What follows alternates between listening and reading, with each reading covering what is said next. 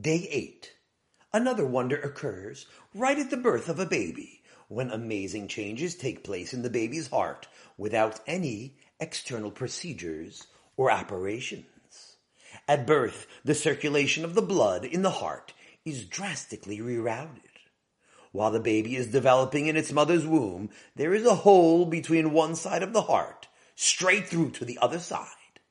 This hole, which is covered by a loose flap, is called the foramen ovale. The hole in the heart is essential so that blood does not flow to the lungs, since they do not start working until the baby takes its first breath after birth.